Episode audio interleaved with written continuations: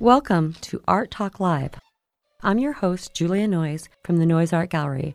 I'm interviewing artists for your listening pleasure. Haven't you ever wondered why artists do what they do or what inspires them? So here we are, live, to give you the inside scoop.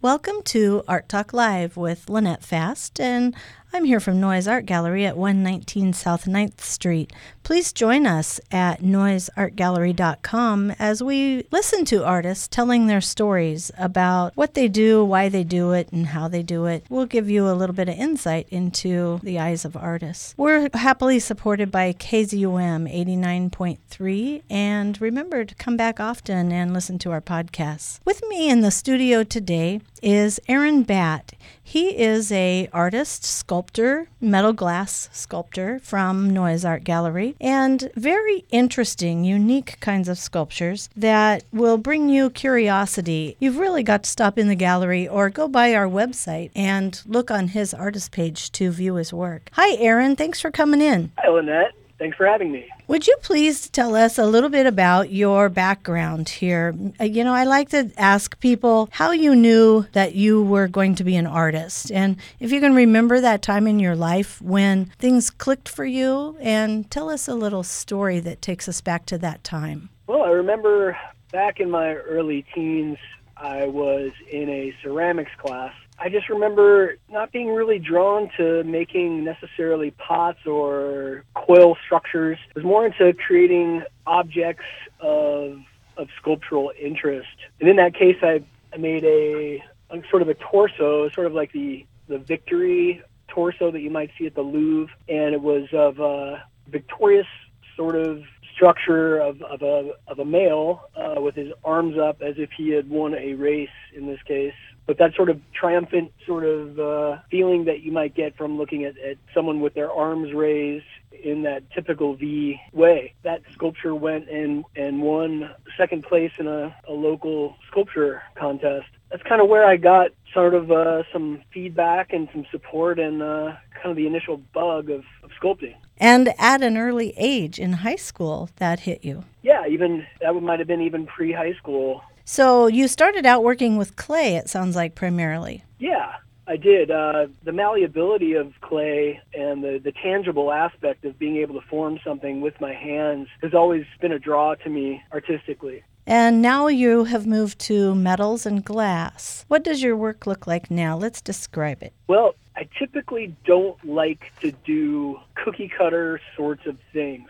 So my work kind of travels along a pretty wide spectrum of metal and glass put together. Something I like to bring into my work is an organic feel, as if the, the metal or the glass doesn't fit into necessarily straight lines or a linear plane. I like to bend and manipulate those materials so that they create somewhat of a dance themselves that looks a little bit more organic rather than linear, if that makes sense.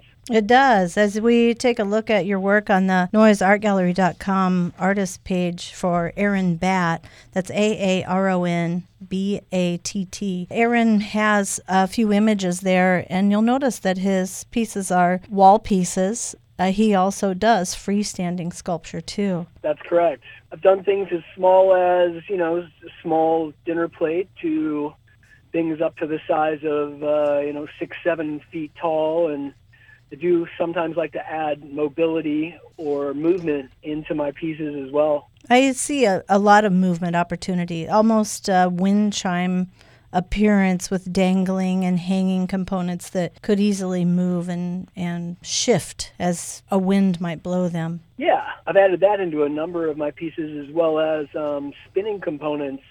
As as I said before, the organic nature of life is something that I try to bring through my my artwork, and I think pretty much everything in life is is moving and spinning, albeit very slow in some cases.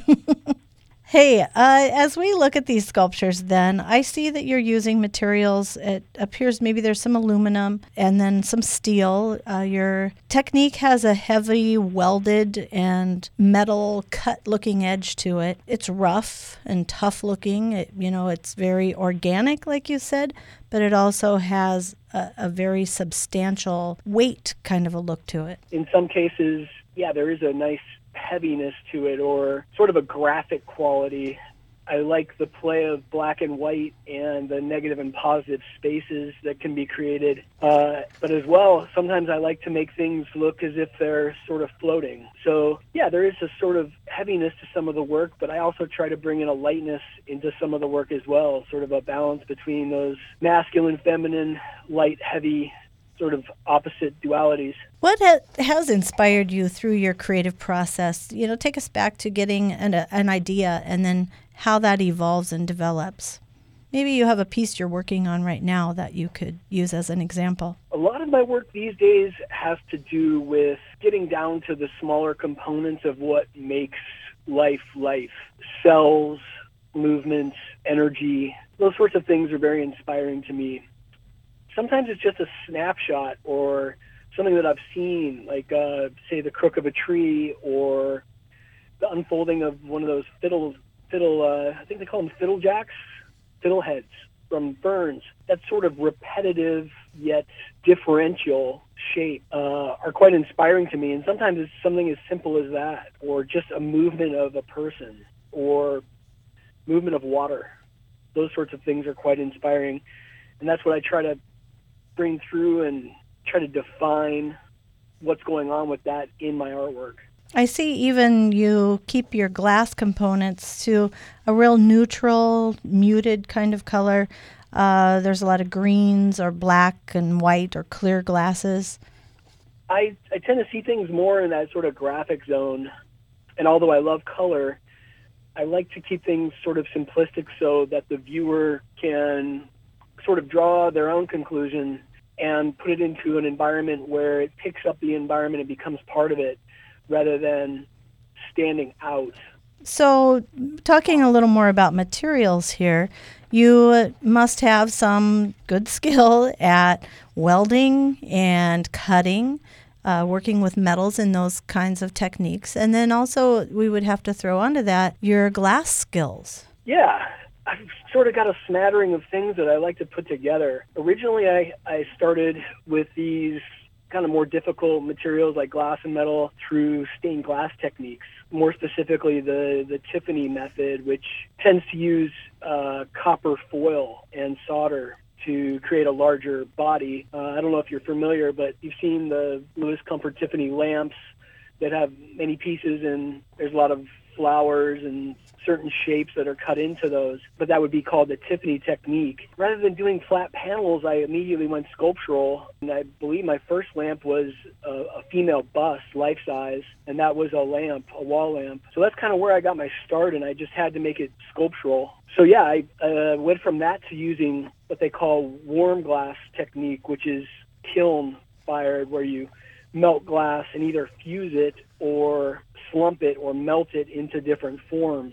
So uh, from there, I, I figured I need something to hold this all together. Metal was the next kind of logical step, and it's always intrigued me. I also like the aspect of heat and fire.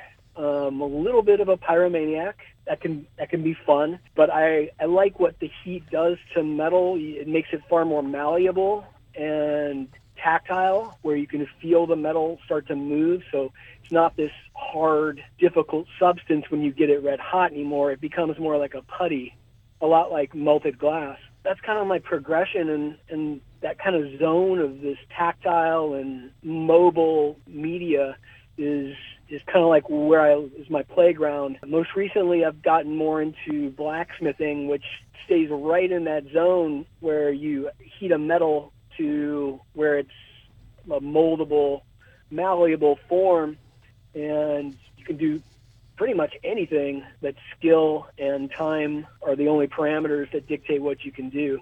With us in the studio today is Aaron Batt, artist and metal glass sculptor. We're learning how his techniques have changed from well, pottery clear back in high school to working with stained glass in a Tiffany kind of style, and then moving more into what's called warm glass technique, where the glass is melted to a softer state using a kiln and making the glass fuse or slump or form into uh, new kinds of shapes without completely becoming liquefied. He also enjoys blacksmithing, which again softens and makes metals malleable.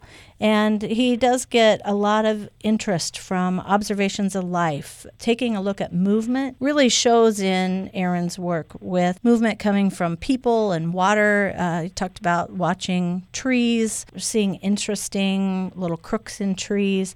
And you'll see that in his very organic uh, kind of bent and manipulated materials in his sculptures. When you stop into Noyes Art Gallery, you'll see a few wall pieces, uh, sculptural wall pieces, and then you'll also see some freestanding, smaller scale pieces that stand on, you know, like an interior. Aaron, I believe you do larger scale outdoor sculptures too. Yes, I do. The last things I did, they contain movement and water which I really enjoyed and I'll continue doing. Sort of a gazing pool with a large spinning component to it as well. Yeah, and that just kind of plays in with that sort of organic and elemental feel that I was discussing before. I'm also a big nature lover and enjoy surfing, skiing, hiking, biking, and getting outdoors in general ways. So that's some great inspiration in my work. But yeah, that's uh, I've done some large bells, very organic spirals, swirls, and uh, these sort of gazing pool bird baths, things like that. That tends to be my larger work. Do you have your work available in any other locations? Yeah, my website is at aaronbatt.com. It's rather rudimentary. It's not my forte, but it is something that in this world needs to happen. So there's also some examples of my work there online. I generally show out of Noyes. I do the Art in the Garden show, and I also do showings by appointment at my home where I have a good bit of artwork as well. If someone was interested in a commission, how would we get a hold of you to discuss those ideas? I can always be contacted through Noyes Gallery to discuss any sort of commission work but yes, I'm very open to commissions, and that allows me to kind of be in between my own creativity and also parlay the creativity of another person into my body of work, which is really a lot of fun. You mentioned that your work is at Noyes Art Gallery and it is on display all the time. That's 119 South 9th Street, and we're open Tuesdays through Saturdays from 10 to 5. You can also come on first or third Fridays, and we have extended hours from 6 to 9 p.m. when we have our special celebration openings. Aaron, you mentioned the Sunken Gardens coming up uh, September 14th. We will have our Art in the Garden event at Lincoln Sunken Gardens, 27th and Capitol Parkway. Do you have any other shows that we should be aware of? You know, with this long winter, I am just getting into that mode. Springtime is the time when the world reawakens and it gets to be a lot easier to work with the materials that I choose to work with. Metal and glass are no fun in the cold. they cool too fast. Yeah.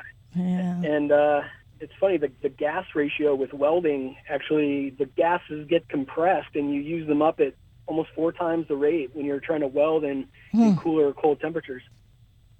Well, thank you very much for joining us today, Aaron. Thank you very much, Lynette. I, I appreciated you having me. Well, remember, folks, you can view Aaron Batt's work at Noyes Art Gallery, 119 South 9th Street. Hope you'll stop in and see his work and the other up to 125 artists showing all the time at Noyes Art Gallery. This is Lynette Fast at KZUM. Please join us again.